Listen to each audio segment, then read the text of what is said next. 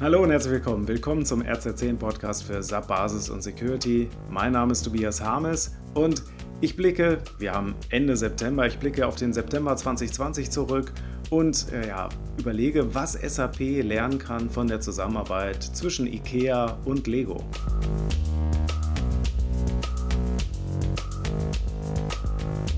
Ja, ab 1.10. soll zusammenwachsen, was zusammengehört. Ich meine nicht das Jubiläum der deutschen Einheit, sondern es geht um ja eine Zusammenarbeit zwischen IKEA und Lego. Die haben nämlich eine neue Aufbewahrungskollektion herausgebracht mit dem Titel Bückleck, B-Y-G-G-L-E-K.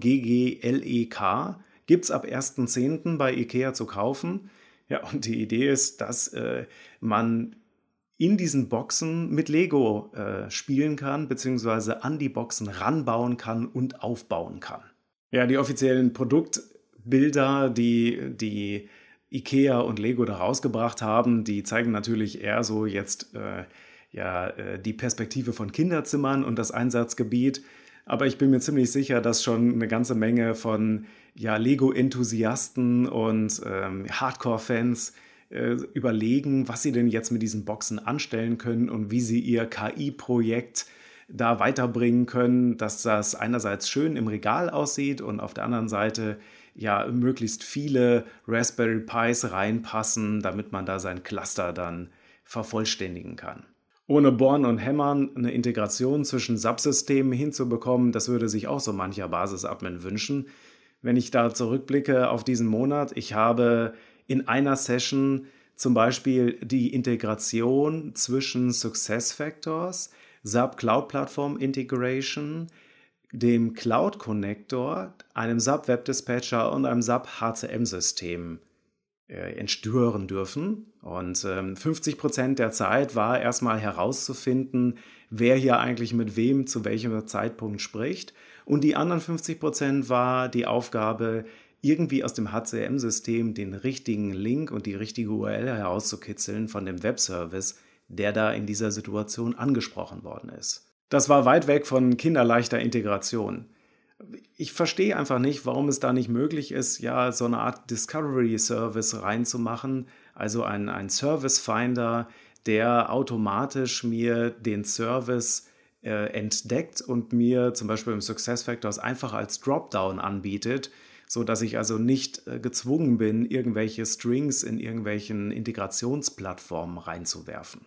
Es gibt auch Beispiele, die viel näher an der äh, einfachen Zugänglichkeit der Lego IKEA Box sind. Wenn ich mir zum Beispiel die Zusammenarbeit zwischen SAP und Microsoft ansehe, dann sieht das irgendwie ganz anders aus. Ich kann innerhalb von fünf Minuten dafür sorgen, dass ich SAP Cloud Plattform Produkte gegen Azure AD authentifizieren kann. Wie ist das möglich? Es gibt eine entsprechende Enterprise-App in Azure AD, die ich konfigurieren kann, die mein äh, Identity Authentication Service von SAP anbindet. Äh, das Ganze ist ja in der App aktiviert, ganz leicht konfiguriert, geht rucki und funktioniert dann. Also das ist, äh, das ist mal ein Beispiel für eine gelungene Integration zwischen zwei Herstellern.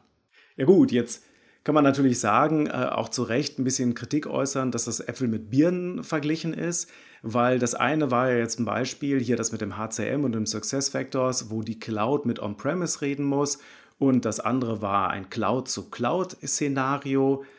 Sage ich aus Sicht der Anwender ist es kein Unterschied. Ja? Die wollen einfach nur, dass sie ihre Services benutzen können und dass das passiert, was immer versprochen wird, nämlich alles ist integriert. Vielleicht könnte man ja in Waldorf auch einfach mal aufhören, so zu tun, dass alles automatisch integriert ist in dem Moment, wo es eine veröffentlichte API hat. Denn das ist das, was im Moment passiert. Ich kann mir über den Business Hub irgendwelche APIs ansehen von der SAP und äh, es wird erwartet, dass dann die Leute das irgendwie auf der Cloud Platform Integration irgendwie herausfummeln. Aber auf der anderen Seite ist mit anderen Herstellern eine viel einfachere Integration möglich. Da wäre mal die Überlegung, ob nicht SAP hingehen kann und so Produkte wie äh, SuccessFactors vielleicht einen Ticken so behandeln würden, wie sie das strategische globale Produkt eines anderen Herstellers behandeln würden, nämlich zum Beispiel Azure AD.